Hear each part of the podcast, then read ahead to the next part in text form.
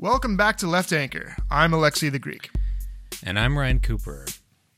So today we're doing a kind of uh, general politics hot takes episode. Uh, and we're going um, going to start with kind of a broad strokes picture of the presidential uh, primary in the Democratic Party. Uh, because there's been a lot of discussion. You know, Bernie is in, Elizabeth Warren is in, approximately 14 quadrillion random Democrats from around the country. Jay Inslee from Washington, uh, John Hickenlooper, who certainly will win the most comical name contest uh, among all uh, the. I mean, say candidates. say that say that five times fast. Uh, no, but really, I Hickenlooper. Is that the name? Hickenlooper. Yep. Can we both say it five times fast? Ready? Ready? Uh, One, two, three, go. Hickenlooper, Hickenlooper, Hickenlooper, Hickenlooper, Hickenlooper, Hickenlooper. Everyone It's should play at home. It's easier than you think because it's it, That's true. It doesn't have the tripping up. Um, you know, you make a good tongue twister. It has to be sounds that are difficult to make one after the other. That's actually uh, Hickenlooper is quite a nice, a nice Yeah. ring. It's Yeah. a it's like a some it's like a poetic meter to it. You know, Actually, that it's quite nice now that we say it a lot. I like that name. Hickenlooper. You know, you could be ancient Greek there. Mayan and aedetea. That's the first line. we gotta get Dante Iliad. back on to say Hickenlooper. Yeah. Oh boy. That they at Reed College they teach you the the only ancient Greek I know is the first line of the Iliad. Um, No, no kidding. Do it. Can you do it? I just read about uh, out half of it, Do it again. but it goes "Me'en en aedetea peleiadia akileios." I probably fucked that up horribly, but you can't That's call me. the open. That- you can't call me on open. it because all the ancient No. Greeks are dead, and no one knows if I've actually done it done it uh, incorrectly. Except Dante. Dante knows. well, he could probably, you know, give me the sort of received wisdom about, you know, how they think, but it's a dead language. Um, It's not where were nice. we? So Yeah, there's a big 2020. we got field distracted. For the, for yeah, Dems. there, there's a gigantic cast of moderates in there. There's the one, the one left, like, like unequivocally left candidate, Bernie Don't Sanders. Spoil it. Don't spoil it. We're gonna place all these people in categories. soon. right It's right yeah but but we got to you know i think we can sort of put them on the Little spectrum ge- uh, generally then you then you have a kind um you know your your kind of brandeis antitrust candidate elizabeth warren and then you Yep. have this undifferentiated mass of people who are sort of like on board maybe with bits and pieces of the other two traditions but don't really have a ton of credibility so and you're teasing a little bit of, of a great taxonomy from a four part series you did uh, last year, right? Wasn't it last year? yeah So so there's a four part series of the different kind of ideological strains or categories that you saw within the de- Democratic movement or Democratic Party, um, kind of writ large, uh, that you see as ideologically distinct, and, and that could be, I think, very helpful. And like you said, actual politicians can shift over time. They can shift in their rhetoric. They can say one thing and do another. But in terms of what, what actually is done, um, we, we could uh, properly fit people into categories in, in this way to help illuminate um, and differentiate, I think. Yeah, and so there are basically four there's there's three big categories and one sort of unfilled category. Um and maybe we can start from right to left. You on on the right of the party you have neoliberals. And this is you know, this is Hillary Clinton and her career as a public servant. Today, Joe Biden, unequivocally the neoliberal candidate. And neoliberalism is all like this is basically a descent of classical liberalism in the 19th century. You know, the the the liberals of David Lloyd George um, and uh, Herbert Spencer, um, that type of tradition emerging from Adam Smith, David Ricardo, you know, the classical economists. And that's all about sort of political democracy and economic kind of royalism. the capitalist, uh, you know, domination of the system, and uh, you know, sort of laissez-faire economic policy, deregulation, low taxes, no unions, um, you know, incentives for job creators in the modern parlance to where you know in our in our episode with Thomas Friedman we talk you know he talks about grow the pie democrats. That's a false slogan but in terms of the way they present themselves that's what their you know that that's their basic kind of ideology.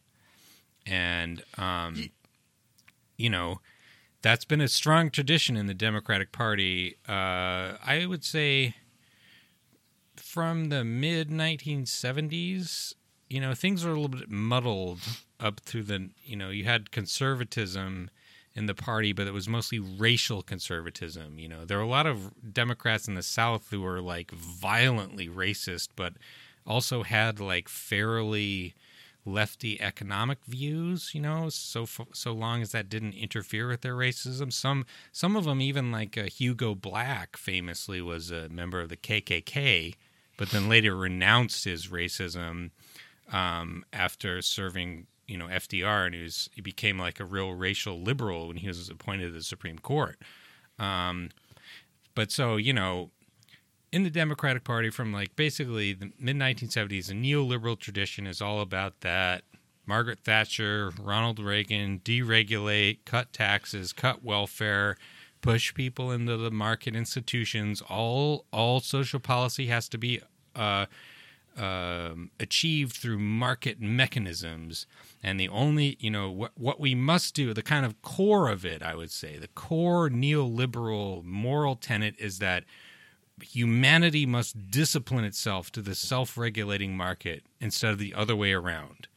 That if people are poor, they need to, they need to, you know, pull themselves up by their bootstraps and, uh, you know, move to a new city or whatever instead of changing the economy so that they aren't poor anymore. And and there's a lot of interesting things to be discussed here because this is a term that a lot of people think is meaningless or amorphous, not understanding that the term has a history, of course, and and not understanding that um, there there is an actual political philosophy and a certain uh, understanding of of the the the role of markets and capital uh, as substituting for politics, and and and so if you have um, because you talked about Reagan and Thatcher, so people might say, well, but aren't they just neocons or conserv? What's the difference between neocons and neoliberals and so forth? And and how can you have Bill Clinton and Thatcher as in the same category, right? So, uh, you know, Bill Clinton, of course, the famous triangulator, became famous for uh, phrases, catchphrases like "the era of big government is over," and, and, I think that speaks, don't you think, to what neoliberalism really is, which is you you might differ from conservatives with respect to non-economic issues, right? Like um, identity politics in terms of race and gender and so forth. But when it comes to fundamental questions of uh, allocations of uh, allocation of resources and and who makes decisions over economic reality and when it comes to economic justice um, there is this this notion that government should stay out of it as much as possible and the role of government is to to aid the markets in allocating things through the invisible hand in, in a way that's deferential to, to, to that flow of capital. Wouldn't, was that is that fair? Do you think? Yeah, I think that's that's basically accurate, you know, with with the sort of provision that, you know, for people who have read their Karl Polanyi, the idea that the state should stay out of anything is is like a logical impossibility. Um, but yes, you know, you have left neoliberals and you have right neoliberals. You know, the the weird thing about America as compared to a lot of a lot of uh, European countries um, especially like uh, you know Germany and Austria, is that you know f- for most of like the kind of last third of the 20th century, both parties basically accepted kind of classical liberal tenets as their foundational uh, political ideology, and you know so the the the right neoliberals were all about cutting, uh, you know, just saying like no welfare, just get rid of all the supports for the poor, and just like use the discipline of starvation and desperation to force people into market institutions. And the left neoliberals were like, well, you know, you don't want people to starve, but you want to sort of like structure their incentives such that you know that they get paid more you know poor people get their income topped up through the EITC like this is a classic neoliberal move bill clinton in the mid 1990s he cuts traditional welfare which is just like this little little tiny scraps of income to the to very poor mothers. And it was just a straight up government handout. And he replaced it with the EITC earned income tax credit. Um and the in the context of you know, like like not having the EITC, the EITC is okay, right? But the thing about that was that it, it took income away from the extremely poor, like the very poorest people in the country, moved it to the people who are are like just like a little bit below the poverty line, people who have a job and it's just it pays shit. And like those people need help, but they don't need help as much as the very, very poorest people. And it's like that that you know the saying oh just you know we're giving this government handout quote unquote just this this like straight up transfer from the state to poor people like that's bad. What you have if you're going to do a handout it's got to be through this through the market institutions and this kind of neurosis you know? And so that that i think is so it's like you're the left neoliberals try to alleviate the devastation of capitalism but they always have to do it through market institutions, and therefore their uh, their efforts are always circumscribed and and you know in in many cases like basically crippled when you're talking about poverty because poverty is caused by a lack of market income, and so you can never That's do right. it through market institutions because the, no like, no and what, what, what go ahead. What's fascinating is and this is a distinction that I think becomes very interesting is the actual analysis of of how human nature and this political economy uh, interacts. The assumptions are very similar. Um, but what you have with the left neoliberals as opposed to the right neoliberals is like a little bit of oh compassion, but the the same overall moral judgment and analysis of what causes poverty actually in a weird way. It's like oh if only people right, we're uh, responsible. We should reward and incentivize. Because the whole notion of incentives suggests that it's like lack of individual personal motivation. And so if we just like hang the carrot in front of the, the lazy person's face, they'll like chase after the carrot, right? so it's, it's like both the same diagnosis of what's causing poverty uh, as the right, and it's the same uh, moral condemnation that handouts aren't deserved because those people are just lazy right? And and, and so it, it, it is actually way more similar to the reactionary right than you might otherwise think but there's this kind of soft compassion which is kind of this condescending like well we, we, we don't want to totally screw these people over even though they're lazy and, and sh- you know should be shamed into acting better right?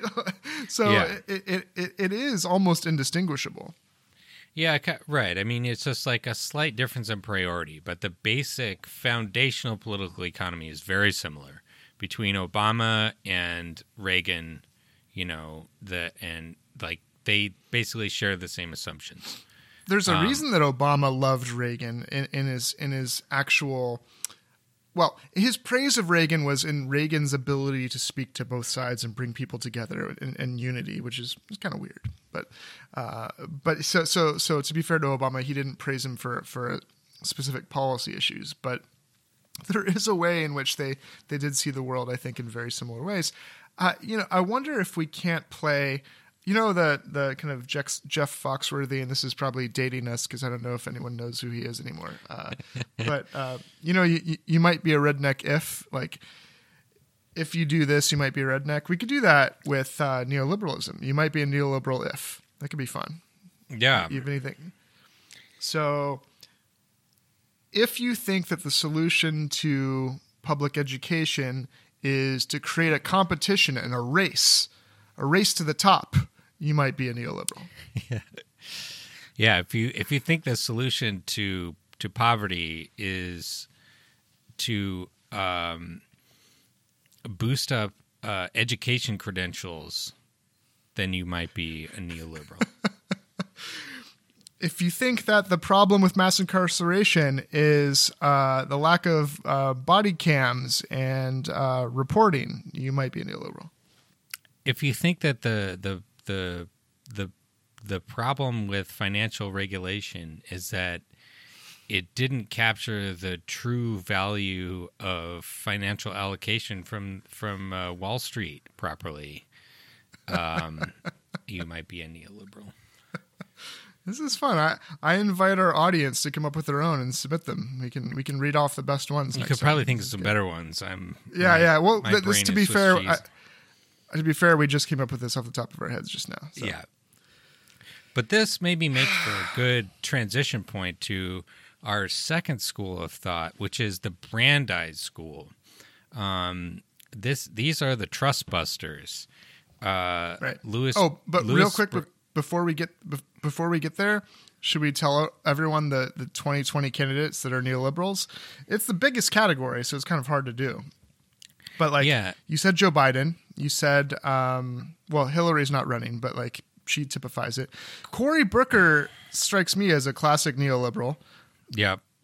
he has some progressive uh, policies here and there, and we can get to what happens if your typical person in a category has one thing that's outside of it. But like Cory Booker, Joe Biden, I don't know who who else um, would you would you say? Let's see. Um, I would say at this this I don't know point, who else is, is uh, declared. Kirsten Gillibrand is is is you know sort of like talking a good game on certain things and then kind of retreating, you know, fundraising on Wall Street. Um, the yeah, Pete Buttigieg, how I don't know how the how the that was a good one. That that was such a bad pronunciation he that Emma in the must background not be named really named. hard.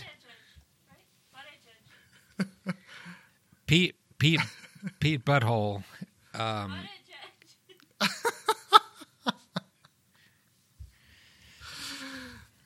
that one mayor guy who looks like a gigantic baby. Um, anyway, if everyone will stop heckling me, I could get my thoughts in order here. There we go. Uh, I would say virtually everyone except for the big big two uh, that we'll discuss later are neoliberal to some degree or another. There you and you know you you can see the neoliberal dogma when when you when you people Oh, like jump- Klobuchar, Klobuchar for sure is a Klobuchar. great yes, example. there you go. There you go. That's perfect. No Liquor Green Town Hall. No, yes. no free college. We can't afford free college. It would cost sixty billion dollars, which is coincidentally less than the annual budget increase of the U.S. military just in the last year. We we spent thirteen billion on an aircraft carrier where the uh, bomb bomb uh, elevators and the catapults don't work, and uh, you know, but that's about defending America by uh, something. So Uh, if if people want to know what neoliberalism is, Amy Klobuchar is perfect because it all it becomes about like personality and I'm willing to stand up like in my words to Donald Trump and and I think what he's doing is unjust. And then when it comes to actual policy that would help people's lives, I don't, we'll see. I don't know. I mean, don't rock the boat. Yeah, and I'd say her, it's like the the real uh, the the real sort of like moral center of like neoliberalism is you know there's that that the like acronym like TANSTAAFL. There's no such thing as a free lunch. That's like a very core premise to this kind of thinking, and it's that like uh, you know this this is the this is the basic motivation behind deficit scaremongering that you can't um, you know the like times are times are tough whatever times happen to be they're always tough and that the American people need to tighten their belts and they need to they need to be austere and strict and they need to be good little Protestant fucking bees and they need they need to um you know sacrifice and take drink their tough medicine and it's right. it's all about strictness and discipline and austerity I like and what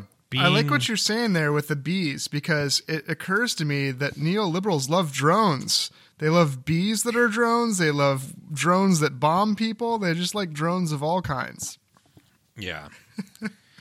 there is a on right. the you may not know this on the Utah state flag there is a beehive Nice. because it's supposed to be but th- it's a very different kind of implication because in that case the beehive is supposed to be about like collective industry is there sort of like theocratic communism that was the like underlying very weird and peculiar uh, basis of that that the state of Deseret before they got basically annexed by the by the United States. Anyways, setting that aside, so you have your neoliberal cohort, basically every candidate to some extent, except for the big two, and one of the big two is Elizabeth Warren. Elizabeth Warren's a classic Brandeis uh, disciple. Brandeis, Justice was, uh, Brandeis? yeah, he was appointed by uh, Woodrow Wilson. I think he was the first Jewish person on the Supreme Court. Is that true? I can't remember. It sounds right. But Let me look it up. anyway, so really influential thinker in the early 20th century. Um, he's a Supreme Court justice for most of the New Deal, and he uh, he put forward a sort of like regulated capitalism version of uh, a, a, a kind of ide- basic ideology that would come to play a I think a decisive influence on the on the New Deal like structure. Um, you know, because er, in the early New Deal, they they tried a lot of like pretty radical experiments in economic planning and stuff, and they mostly kind of folded up like the National Industrial Recovery Act, and they had this like big bureaucracy churning out all these regulation codes and endorsing sort of monopolies and it, it just like didn't really work and then it got declared as unconstitutional.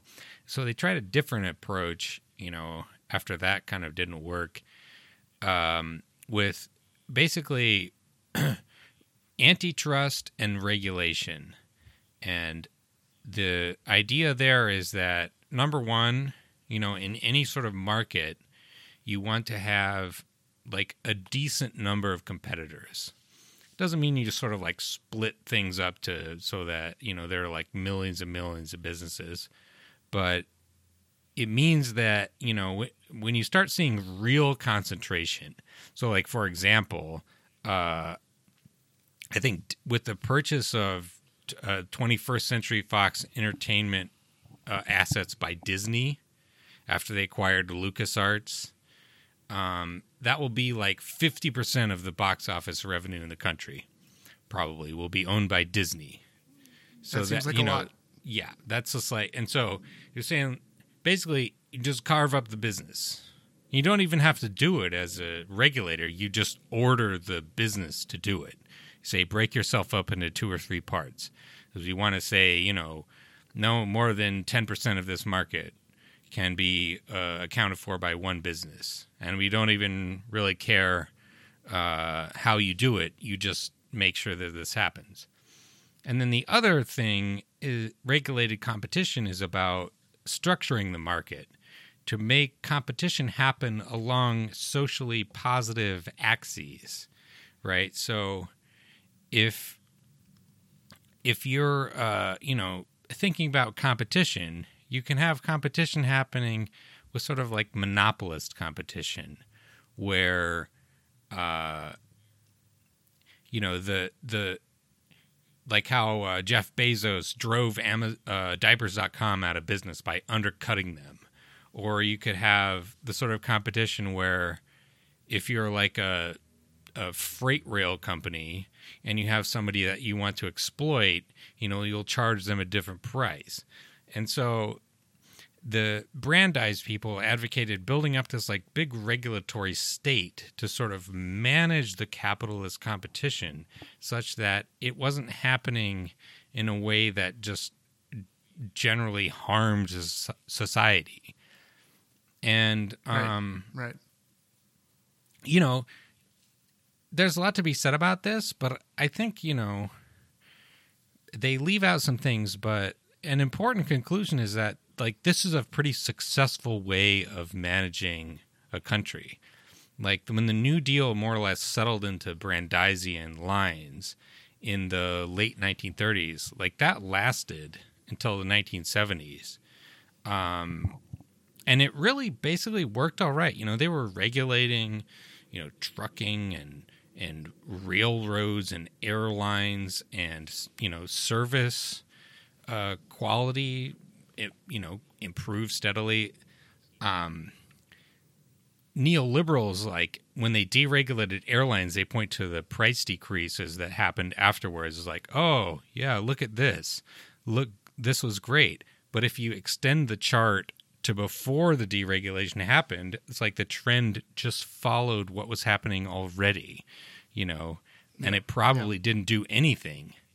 And so, like, if you build up a competent bureaucracy and you sort of like try to, you know, like split up the, um, you know, the the the markets into, uh, you know, so that no no one and probably like the biggest the biggest kind of political aspect of this is that you prevent any one business from becoming so overwhelmingly influential that it can basically dominate the politics of an entire region or the entire country. You know, it's like everyone pays attention to to Jeff Bezos, you know, or during the financial crisis. Yeah, sure. Uh, it's like, "Oh, oh the, you know, oh these big banks are in trouble." And like this is a national problem and we have to cater to them because they're so big. Meanwhile, the FDIC is eating hundreds and hundreds of small community banks and nobody gives a fuck because they're small. Right. And we know right. that the system too big, too big to fail, contagion. right? Yes, yes, too big to fa- right. Brandeis, he would absolutely understand that instantaneously, and so you know, it, it, leaves a lot out. We'll get into that, but I think that his uh, his basic perspective it really has proved itself in a way that you could say, well, for example, like Soviet communism has not. Um, it it does work pretty well. Yeah, that's interesting. I mean, it depends what you mean insofar as like it didn't work insofar as it didn't maintain its hold on the right. So so it's kind of like I, I'm imagining um, you know, uh, pinning down a kitten that you need to like give a kind of um, a shot to or, or something. Like it's like well yeah for a certain amount of time i think i could do this but then pretty soon it's inevitable the kitten's going to like spring out of my arms. You know and and maybe there's there's some way in which uh, capitalism will allow itself to be corralled uh, for a time, but maybe it's inevitable that that just won't hold. Like, in other words, it, the, the question really is is this approach something that is sustainable or is it something that inevitably gets defeated and, and there needs to be a different tactic or strategy and maybe maybe that's something that could lead us to think about the the ways in which ideologically these different groupings speak both to theory and strategy. So if if theory is kind of the, the critique of what's wrong with society as is, and uh, simultaneously a vision of the good life, like what you know, there might be on the left a lot of similarities in terms of uh, at least the vision of the good life, and maybe the critique differs um, because sometimes the critique then feeds into what the solution is. But then when it comes to kind of the the plan of attack to to effectuate change, that's where we get to this question of what's going to work over the long term. And and if if the the Brandeisians, um, you know, are correct about the problem, but there's something about the nature of capitalism that won't let this approach hold. Maybe there needs to be a more fundamental restructuring of the of the economy um, and who owns, um, you know, who has the power and who owns the means of production. I don't know. We can we can get to that, but it's an interesting question to separate the the, the, the different things, you know, in, in terms of what uh, the problem is, what's better, um, and and then how to get there. Yeah, I mean, I guess I would say two things about that. Um, the the first one is that like there's never any end to politics. I think, you know, That's right. Like the like. Uh, Constant as, struggle. as Tony Benn once said, you know, every generation. He was talking about the the Putney debates back in like the 1600s, and um, he it's just concluded that every generation has to fight the same battles again and again and again. Um, I think the other thing I've learned from all this, and I'm not a historian uh, or an academic in any way, every generation has to fight the same battles again and again and again. There is no destination called justice or democracy, and if you catch a train driven by the right man, you'll get there. Every generation has to fight it. And that's the interest of the Putney debates and the English Revolution, that we can draw from debates that occurred long before we were born, things that are relevant to us and will be equally relevant to our grandchildren. but I think that uh, you know those. So you know you can never rule. You can never find a sort of like end state utopia. You know the sort of end of history.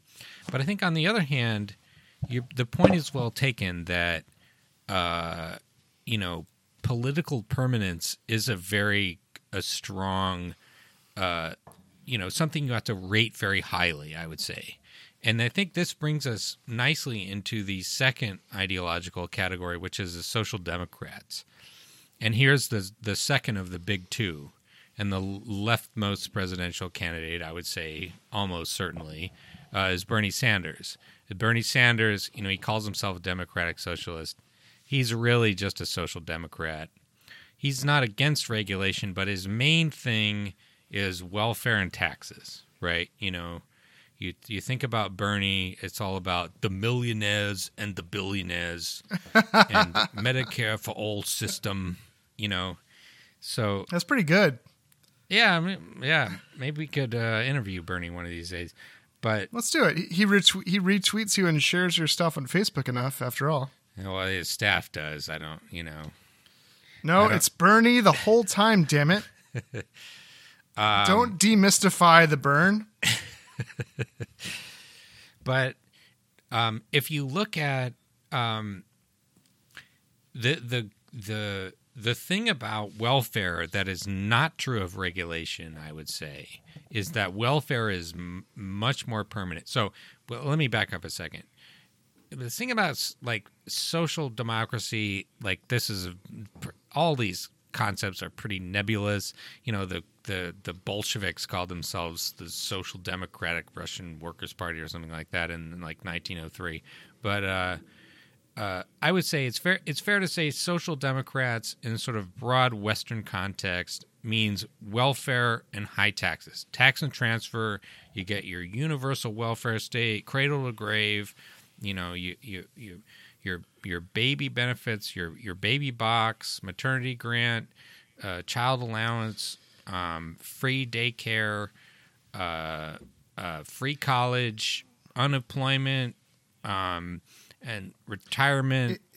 you know, all that How, stuff. how's this, Ryan? How's this? It, it, it anticipates Polanyi's understanding that um, economics is embedded, right? It's necessarily embedded in politics and society, and there are shocks that that will be uh, really deleterious and harmful to social life if there aren't these kind of um, shock absorbers put in place ahead of time, right? And and, and it's just uh, the decommodification of certain uh, areas of life that are especially traumatized when they're commodified or when they're prone to market forces. Uh, but other like the market can operate and allocate resources except in these few spheres from from like health and education and environment and shelter right Yeah, yeah, and and so you know, the sort of motor of capitalism in the classical context, you know, the the the this a lot of people on Twitter and so forth tend to mock the soc dems and so forth, but you look at the motor of capitalism in the in classical industrial revolution society, and it is the coercion of the working class through the threat of destitution. You must work. um, and that includes you know like four year old kids. We're going to make a four year old kid size coal bucket that the co- that the child can drag up from the mine. People have- think that the five year plan is a communist thing. It's actually co- it's capitalistic. The five year plan is to get five year olds to work. Yeah, yeah. Pregnant women dragging the, the, the coal bucket down the down the mine. And so um you know, the the if if you take if you take the sort of like social democratic project to its logical extent and to, to say like a completed a cradle to grave welfare state, that is a pretty radical institution. And it's and you know because it more or less removes the compulsion of the threat of destitution because at any point if you are ever unable to work then the government will catch you you know if if you're injured if you are a child if you are old if you're disabled um, if you are unemployed if you know you get fired or you quit your job the government will catch you and it makes it a much more decent, much more egalitarian place. And also, you know, to get back to my original point about political permanence, mu- it's a much more um, sticky institution. Regulations are easy to get rid of because nobody knows what the fuck they are. You know, you, you need a pretty disciplined movement behind them, and it's and it's pretty remarkable how long the New Deal regulatory state lasted. Uh, you know, it was more or less 40 years from the mid 30s to the mid 70s. Um, but you know, once they got rid of him, it was like, uh, uh, like complicated things are happening. Oh, it's about this and that, and it was hard to defend. But you're talking about welfare; it's like specific payments to specific people in a very clear, very legible fashion. And when you start trying to take that away, people get fucking pissed. And when you know, like you look at Republicans in the 20, 2017 when they're trying to repeal Obamacare, they didn't even think about touching Medicare. Um, they thought, you know, they, they, they tried sort of quietly cutting Medicaid, which is more politically vulnerable to because like poor people have Medicaid and poor people don't vote. They don't Right. vote as much as the rest of the population. But like, you know, you, you're thinking about the most durable possible institution. It's like everybody gets it. It's good stuff. You know, universal child uh, daycare, universal health care, you know, NHS, single payer, that spectrum of possibilities. That is a kind of thing that sticks because it, it it's like every single person knows if I don't get this, my life's gonna suck. And they will Well, and not not only that, once that's already delivered, you don't have the right wing critique op in operation, which is this: we can't afford this. I mean, do, do you remember the um, kind of secret undercover right winger that went to a Bernie AOC rally in the Midwest or something? And, and and she was just like totally seduced by it. And she went on Fox News and she's like, it was really scary because I just loved it. They were talking about how I would have free like healthcare and education for my kids and all the and and, and it That was just like great. It was so amazingly like attractive. And then the one caveat was, so thank God I knew that we can't afford this. Otherwise, I would have been totally on board. And, and that was the only line of defense is we can't afford this. But if you're already getting it, you know you can afford it. Like that's like it's it's being done Yep. already, right? So like once people have it, that they have zero qualms about it at all, right? Yeah, and it, I mean, in the case of healthcare specifically, which I think has more or less shouldered itself to the top of the political agenda because the system fucking sucks so bad. It's it's falling in on itself even for people way way way up into the upper middle class. You know, rich lawyers and such are like Christ almighty, how much does it cost to put my kids on my health insurance? Um it, it's it's it's it's driving home the fact that America number 1 already pays enough in tax alone to fund a very decent healthcare system. Then on top of that, we pay enough in private money to fund another healthcare system. Um, and the second one more or less is pure waste, you know.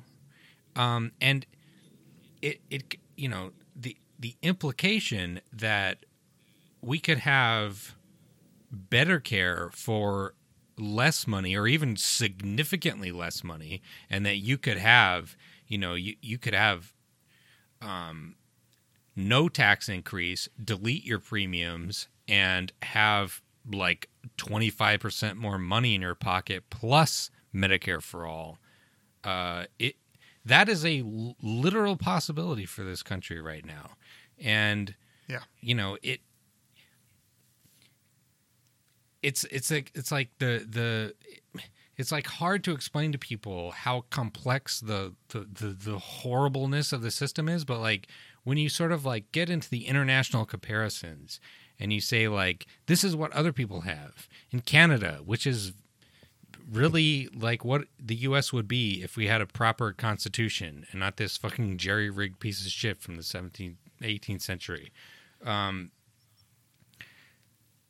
it kind of drives home. And you know at any rate you know like th- like this kind of the kind of welfare stuff social security um unemployment benefits and to the extent that you can put you know medicaid very popular medicare very popular that stuff really uh, sticks with people you know because they know what it is it and they know how much people depend on it. Yeah, and, and this is where so so I think a lot of lefties um, embrace a lot of the policy proposals that you could classify just purely under social democracy or, or you know social democrat proposals, uh, and then a lot of questions. I, I mean, you know, I, I have students who who are. It, it's not helpful that like social democrat and democratic socialist is almost literally the two same words, just flipped, right? Like that's just very confusing for my students. So like, wait a minute, which what's the, what's the difference between these things? Um, but it's further difficult to really understand the difference, and, and uh, especially when you have somebody like Bernie, whose proposals fit squarely into social democracy, and yet he claims he's a democratic socialist. So I, I think this is worth teasing out. And as we do it, I would suggest that foreign policy might be key, and, and especially, you know, we've talked about Carl Schmitt and the friend enemy distinction, especially the understanding of capitalism as a global system and, and the ways in which what we do politically here relate to what we do politically and what everyone does politically globally. Uh, as some people that are, are more to the left of your typical so- social democrats might say, you know, y- you don't get a Sweden without a Greece, right? Like it, like global capitalism uh, permits some people to uh, have this high quality standard of living with capitalism, but it's required that other places suffer. And, and so there, there's an understanding of the interconnectedness within capitalism uh, that social democracy is something that some people can have, but not something that everyone can have, right? And so, so this is my first kind of like volley to you to, to see what you think the real difference is, um, even though you wrote about it beautifully. So, what do you think? Well, so I would start off by by in in my sort of particular definitions, uh, s- democratic socialism is like it's builds on the sort of like social democratic tradition. So you start with your completed cradle to grave welfare state, and from there you start thinking about the classic socialist agenda of you know, public ownership of the means of production. And I think that there's there's there's basically two ways you can go about that at this point. You can have state-owned enterprises. Um, you know, we have that in the United States in the forms of the post office and the uh, Amtrak. Um, other countries, you know, Norway, like 60% of GDP is produced by state owned businesses. Um, that's probably like the high water mark at this point. It's a lot more than China, which is quote unquote communist. Um, and, you know, then you can think about like, like rolling up the, all the wealth in the country into a, you know, big communal pot. And you could do that in a number of ways. You could say, like, everything's going to be owned directly by the state. You know, the state's going to direct all the businesses like a little bit more of a Soviet style, though, of course, with a proper democracy behind it and not a totalitarian di- dictatorship. But That's then, key. then you could say, you know, you could go the Rudolf Hilferding, Matt Bruenig route to say that, you know, finance allows the the uh, the state, the, the the democratic people to get their fingers into the national wealth in a much more simple way by just buying up all the equities and you know saying like half or three quarters of all the wealth should be owned in some way by the state. And um, you know you can have a social wealth fund which pays out the capital income the income from people who just own stuff to the broad population as it's done in, in Alaska. And this is still market, right? So this is still market socialism, but it's market socialism where you capture right capital interests and socialize that, right? You socialize the finance industry to a large degree through the social or sovereign wealth fund. having Is a that is that yeah, having a wealth fund would be a market socialist idea, and I think that's pretty convincing. I think I I think markets are a compelling technology, but they, they you know you need to keep an eye on them. And Well, that's the key, right? So as long as markets are subordinate to democratic use of those markets, right, and and, and it's not uh, the demos or the people that are subordinate to what the markets and those who actually control the markets otherwise um, say they dictate in terms of uh, resource allocation and, and production, actually. Uh, and decision. So, so, so this is the, the thing that's interesting, right? Because you're saying a lot of things that could be done top down, that could just be imposed. But to what extent do you think democratic socialism is about process and about like really democratizing the decisions over what happens politically? Um, there are things that we're talking about now that we think are inherently more egalitarian in the results.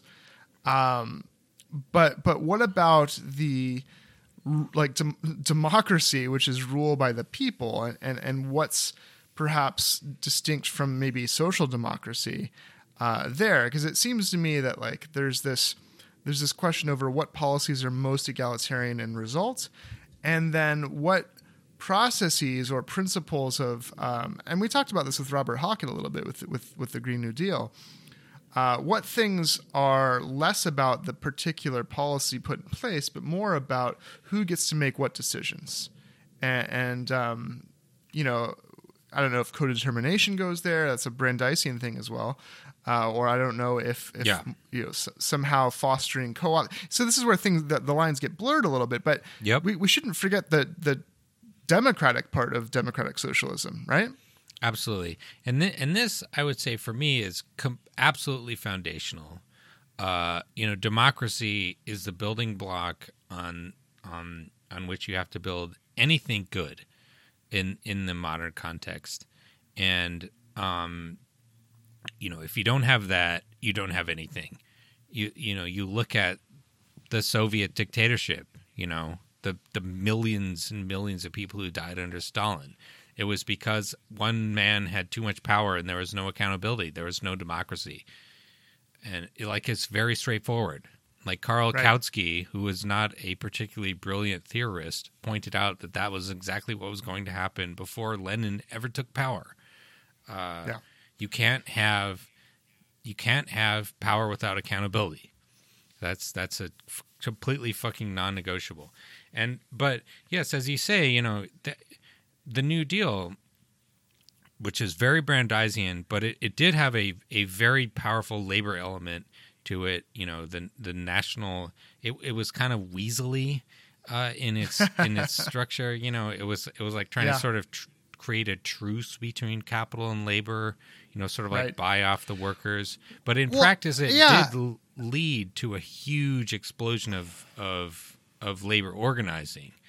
And Right. in that sense, it was an improvement from the previous status quo. Since become pretty sclerotic, uh, the you know. the- Well, that's the- true.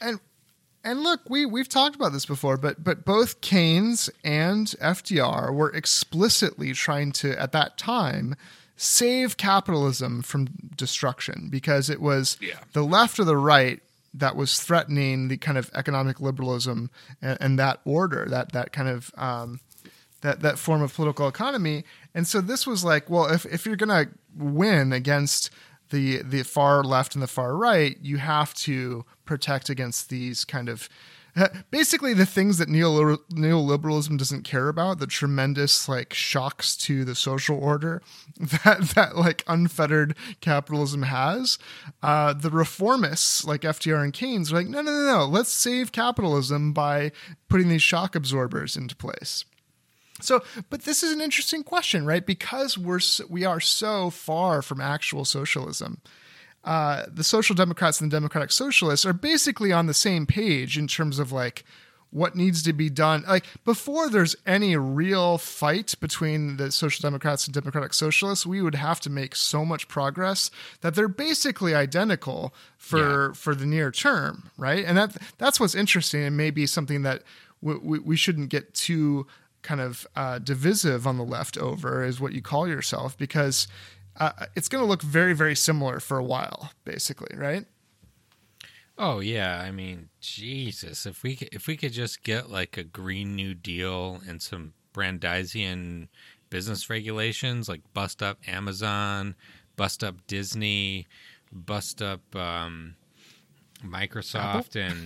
and yeah, I mean, you know, any any business with a market cap over like a hundred billion dollars, bust them up, bust them up. Um, yeah, because like, why the hell not?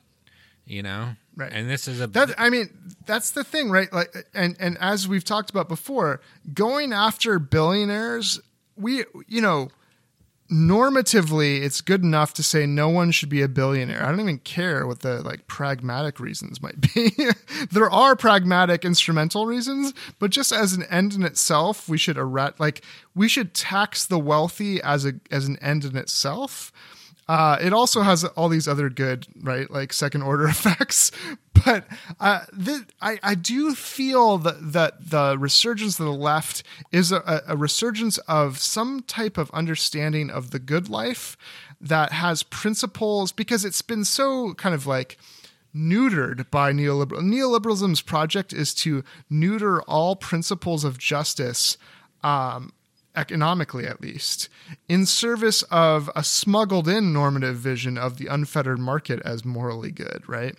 Um, and, and, it's just a nice, beautiful thing to see different people on the left with different visions and different um, kind of analyses about what's going to help and what's not, uh, at least reclaiming the moral high ground of saying, look, all this bullshit is so harmful and it's just better not to have power concentrated in a few hands. It's so much better to not have grave destitution. And this is something that's been going back as we've seen you know for hundreds of years but needs to finally overcome what is i don't know just almost a renewed gilded age right now right? Yeah. Yeah and and particularly talking about worker rights um, this is a place where I think the Brandeisians and the Social Democrats and the Democratic Socialists can agree that like workers should have a vastly strengthened right to unionize and uh, workers should get seats on the boards of corporations. The corporations should be uh, partly run, you know, I would say possibly they should be entirely run by their workers. Um, that the CEO yes. should be elected from the um, uh, the the managers of the you know the, or the the the workers of the company. I think that would yes. work fine. But setting that aside, definitely should get at least, you know, 40, 50% of the seats on the board. Um, and, you know, the the legal structure for for forming a union should be updated, you know, in line with the kind of European best practices, um, the Ghent system and so forth, or like where you you you organize by sector. You know, you have a, right. a bargaining thing where it's like you set up the union where whatever exists with the employers, and then you extend the contract across all uh, companies in that sector, so on and so forth. Um, and that you know that traditionally has been kind of the heart of lefty politics, and that is something I think virtually everyone should be able to agree on is a huge expansion of worker rights. You know, I mean, tellingly, Obama Not- in 2009. Not- they were they were talking about uh, doing card check. You know, this minor little fucking giveaway to unions, and he just like barely. It's like, eh, he just gave up immediately, and it's like, what you know, where's your politician instincts? Union voters vote That's right. Democrat. It's like, why don't you make some more of them? But no.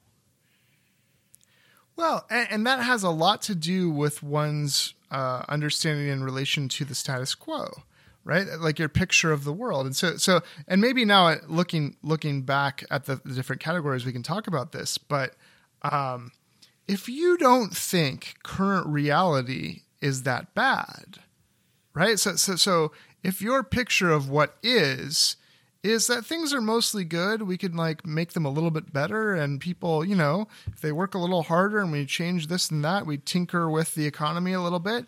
Uh, then that's you know that's progress. That's good because people are basically this is the land of the free, home of the brave. We're, we're we're flourishing for the most part.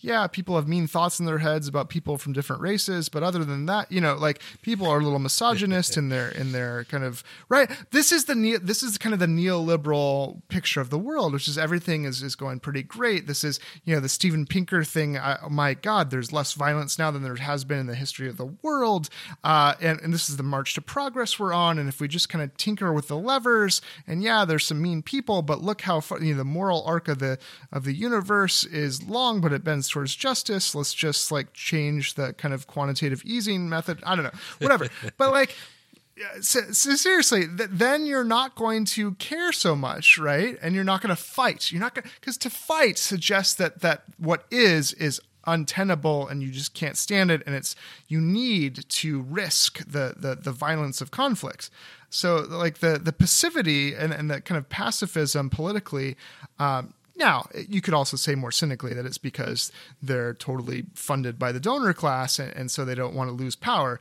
But let's say, just like totally sincerely, the Joe Bidens of the world, um, mostly, I think, act the way they do because they don't see, they don't see, they don't feel, they don't understand the actual grave injustices that are pervasive, or they don't understand the actual cause of those things. And they think, like Andrew Carnegie, that they're just like a naturalistic inevitability or something like that. So, so it's either this like kind of uh, lack of hope, which is to say, this is inevitable. We can't do much anyway, so don't rock the boat, or everything's fine right? Or I'm in bed with the donor class. It's one of those things, right? But if you see the injustice, if you believe things can change, right? And if you're not in bed with the donor class, then you're going to fight like hell. And then it's just a matter of how to do that, right? Yeah. Yeah, and I think, you know, the thing that made the New Deal stick as long as it did uh, was the the political tactics and personality of FDR. You know, he was a a, a wealthy Yeah, man yeah. who come from privilege, but he was above all the consummate politician. And he Yes. realized what so many Democrats today do not, which is that sometimes being timid is the is the risky option Yes, and absolutely. that sometimes to be a to to to cement your political legacy you have to fight and you have to say you have to start up some shit with with rich people and Do you know how much shit Alexandria Ocasio Cortez has gotten from day one? Do you know how much less shit she would have gotten if she like on bended knee just like kissed the ring of of Pelosi and Schumer and was just like, just tell me what I need to do. I'm a good soldier. You know what I mean? Can you imagine? Right? But she's just out Yeah. there throwing bombs, not ca- not caring, right? What the consequences are for her career or for whatever, and and those risks are actually part of what make her so successful and so popular. yes yeah the the I, I mean those things go hand in hand today is that she's an outspoken uh, critic of the oligarchy that exists in the in the United States and Yes. Um, you know, she says things that that other, you know, the re- like most of the rest of the party has been too dis too disciplined against to say. Like she has sort of broken through the political crust. You know, it's like the like this. It's like you're looking at a volcano, and there's that the the cooled lava on the top that's sort of like trying to hold down the the the boiling magma underneath. And right. once there's a crack in it, it just like spews out. You know, and yeah. and that's the, that's the kind of energy she's tapping into. It's like, yes, I've been waiting so long for someone to just say it like it is, you know, yes. and that's the kind of thing that yes. builds really deep and long lasting loyalty. It's just not bullshit people, and and you know you could be you know you could be a bartender from Queens from that, but if you know if you're if you're smart and you're you're able politician, you could be a you know it's like in West Virginia back in the day, they used to hang portraits of FDRs, like put them over the mantelpiece. You know, like he's uh, like a you know a portrait That's right. of the well, czar. And, and there is this there is this relationship, uh, if you will, between the people and their leadership that really matter. And the and the left tends to well, it's funny because of course the the left has its its you know idols and its and its heroes and um, if you're talking about whether it's FDR or Marx or Lenin or what have you. But at the same time, the left yeah. also tends to try to um, kind of reduce the importance of great leadership or great talents uh, from those leaders and, and, talk about the the people. And, and there's obviously a, a ton of um, truth to the importance of the mass movement part of it, right? And like Rosa Parks was not just a random individual; she was trained right by the NAACP and was an activist, and and so she was kind of emblematic of a broader movement. Same thing, MLK didn't do the civil rights movement on its own; he was just a particularly great leader, but but he was a great right leader and had amazing rhetorical skill, right? So, so it's both, and and so what you need in these leaders is that they actually reflect and are moved by and responding to the broader movements in the demos that support them. And that's what makes them different from the Donald Trump.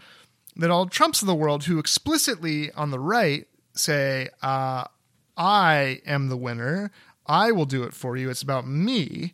And I get you, right? Like I can speak your language and I can speak your kind of like racist, xenophobic, eh, right? All the things that make you realize that I hear your voice, but really the solution is me and how great I am. That's the difference, right? And the, the, the left populism is actually about the leader being kind of actually emblematic and reflective as much as possible of the broader diversity of that that mass leftist movement behind uh, her, right?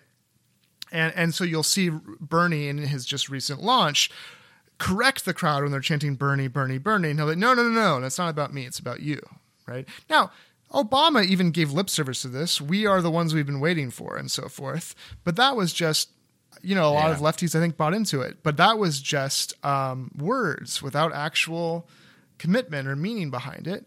Unfortunately, slogan. This is just a slogan. Um, and and when you look at like a Bernie, he's been consistent in his actual politics and the moves and risks he's taken over decades, um, from being arrested in Chicago and actually being an activist to his actual political stances and so forth. So that's part of the street cred that I think makes him seem like he's got the integrity to be a real um, representative of the people. But um, yeah, I would say that you know the you you have you know the kind of the difference between you know what Gramsci would call the organic intellectual and uh, or organic leader, which is someone who is sort of just like channeling and articulating the felt grievances of uh, and and like political needs of a certain population, and then you have the demagogue. You know, you have people That's who right. are basically like whipping up uh, frenzy and hatred um, amongst a, um, you know, a, a, a, population of people. Your your classic leader party, as Ian Kershaw would say, you know, with Hitler or Mussolini where it's it's all about playing on the on the anti-intellectual sentiments of the crowd and the Right. the base, you know, the mob mentality of people. Um, and I would say, you know, it's a the there's kind of two there's kind of two things to say in in terms of political leadership. Um, it's you got to navigate between two things, which is to s- which is to say that on the one hand, yeah, the the the, the mass movement is important. It uh you know, you you need the people uh, going out knocking on doors, talking to people, uh doing the daily work of organizing lots and lots of people. You know, this is a huge country and it takes it takes uh, you know thousands or millions of people to, to to really turn it in any sort of way. On the other hand, you really do need the figurehead, the the kind of like in chemistry there's the the the the phenomenon of um, a supersaturated solution where you have you know lots of sugar or something dissolved in water that like more than it theoretically should be should uh, be able to contain and you drop a single crystal of of sugar into that solution and it just it just like crystallizes the entire business the whole mass of sugar in that solution. And um the I think that a, a good leader ought to think of themselves like that, you know, to, to be like, I am, I am not like the, I am not directing everything. I'm not the dictator, but it do matter, and the choices that I make are important, and you have to think about that because you can't have a mass movement without leadership, and um, you know, you, you look at how the the the Mensheviks and during the Russian Revolution got just totally outplayed by by uh, Lenin's you know more disciplined faction.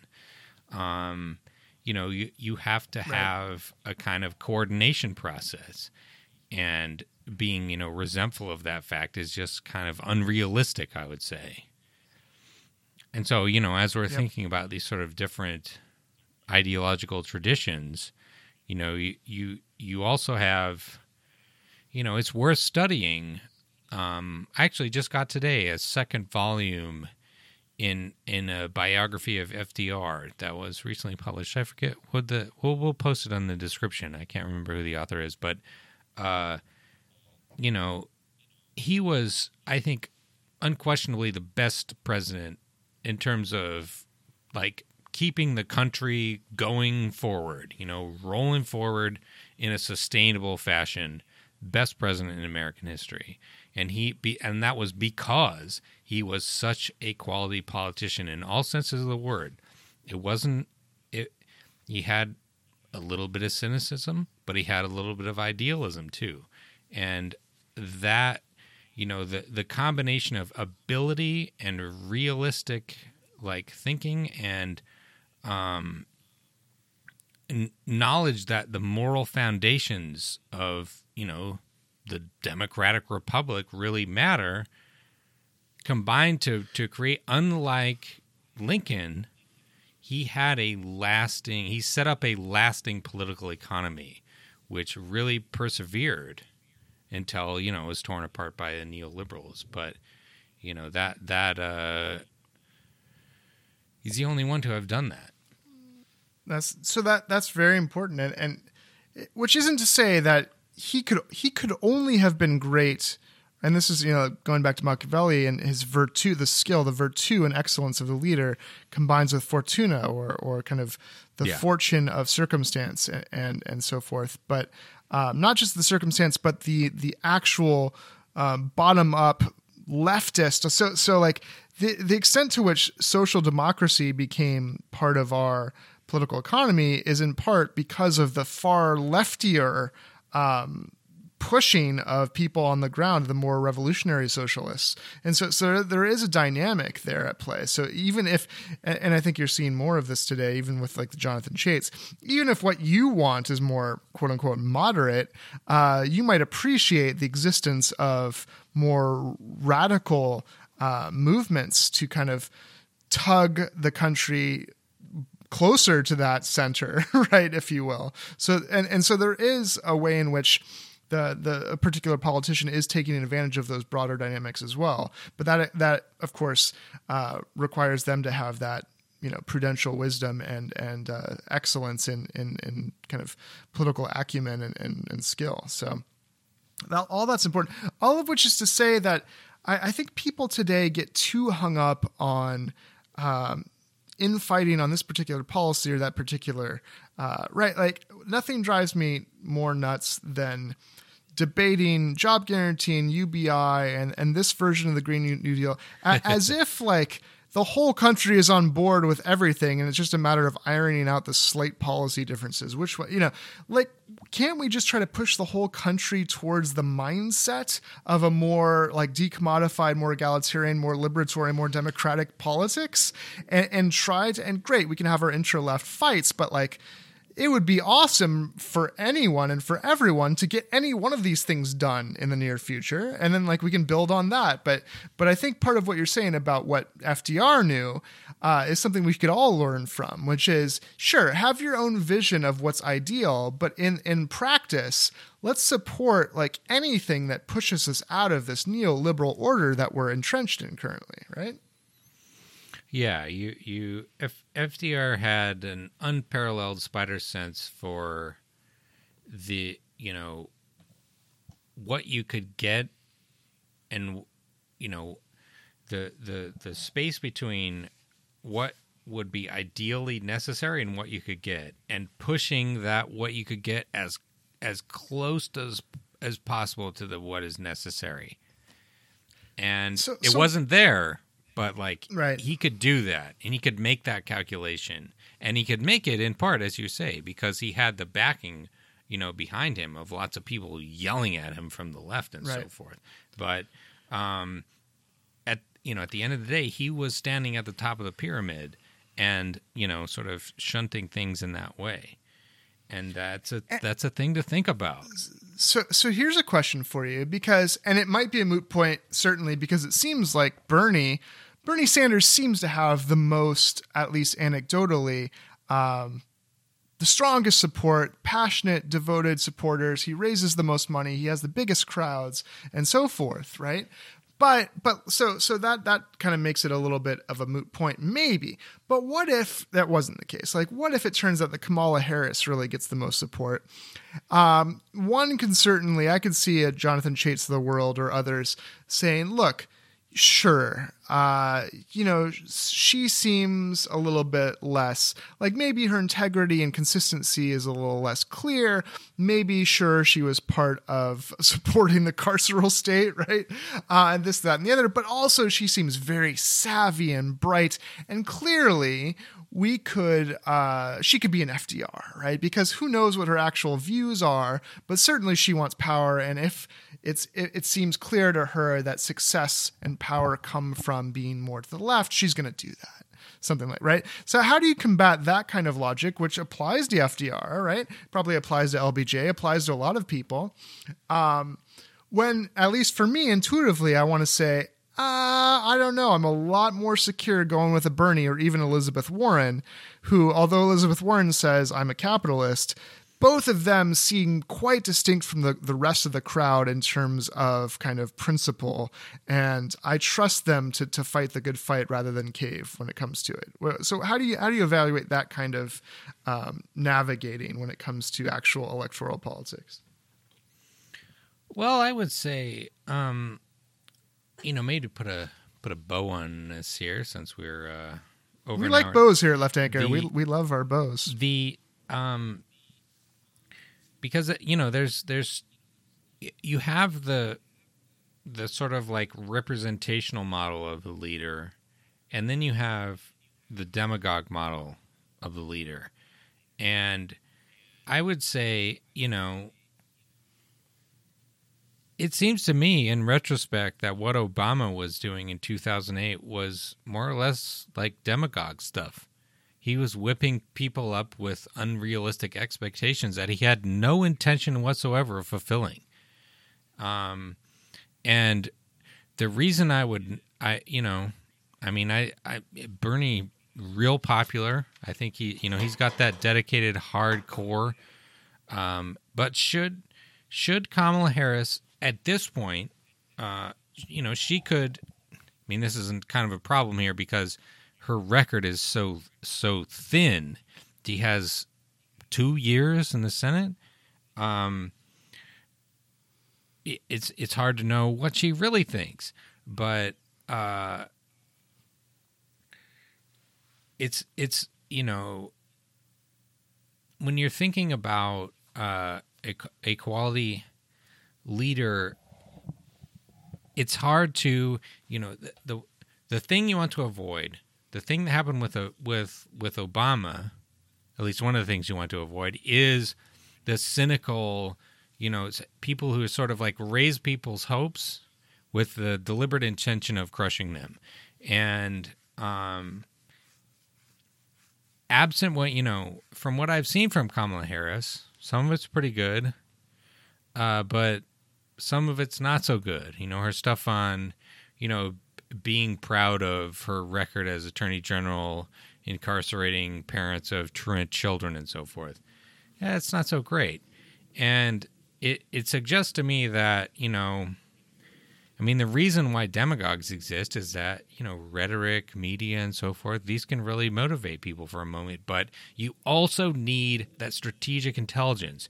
You need you need someone who will not fold behind behind sort of like temporary social pressure if they recognize that what needs to happen is something that that is beyond that social pressure to say that like yeah people are really right. pissed at me because I'm yes. doing this this was FDR when he took the took the Amer- took America off the gold standard in 1933, all the economists in the country basically went and were like, "Oh, FDR, you're doing Benghazi," and he was like, he smiled and nodded at them and said, "Oh, thanks very much." And it's like, ah, "Fuck you, you, you ingrates."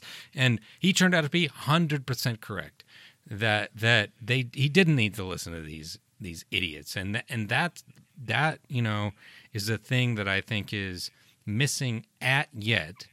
You know, we got a whole campaign ahead of us but from sure the the the the Kamala Harris and the Kirsten Gillibrand and so forth, um, you know, I trust Bernie to keep his eye on the ball in terms of the broader uh, political economy. Yeah. I trust Warren to at least be like, you know, she hates bankers and like that's great. I'm with that, and uh, I think she's at this point like a, a clear kind of second best, but not by too much. I would definitely be very enthusiastic about voting for her. Um, the rest of them just don't trust anybody yet. So, you know, yeah. we'll see how it happens. And, and, this is the other thing I want to tell everyone because I, am really kind of sick of seeing this already. Um, first of all, I see so many former Hillary Clinton supporters saying to Bernie supporters, if Bernie doesn't win, will you support Beto O'Rourke or whomever it is, right? Like, it's like, first of all, jerks, okay? Uh, the number of Hillary Clinton supporters when she lost to Obama, right, that ended up voting uh, a, for McCain rather than Obama, that's a, a larger percentage yeah. than the number of Bernie supporters who defected to Trump, okay? So the irony of the. Yes, by like a good significant amount. So shut up. So just shut up about that. Um, secondly, secondly, uh, there's a vast difference between, as Noam Chomsky said, he says, uh, there's only one party in this country, it's the business party, but there are two wings, and it matters a great deal which wing you you vote for because a lot of people's lives are affected by that. Um, yeah. And that, even if a neoliberal right wins, is true.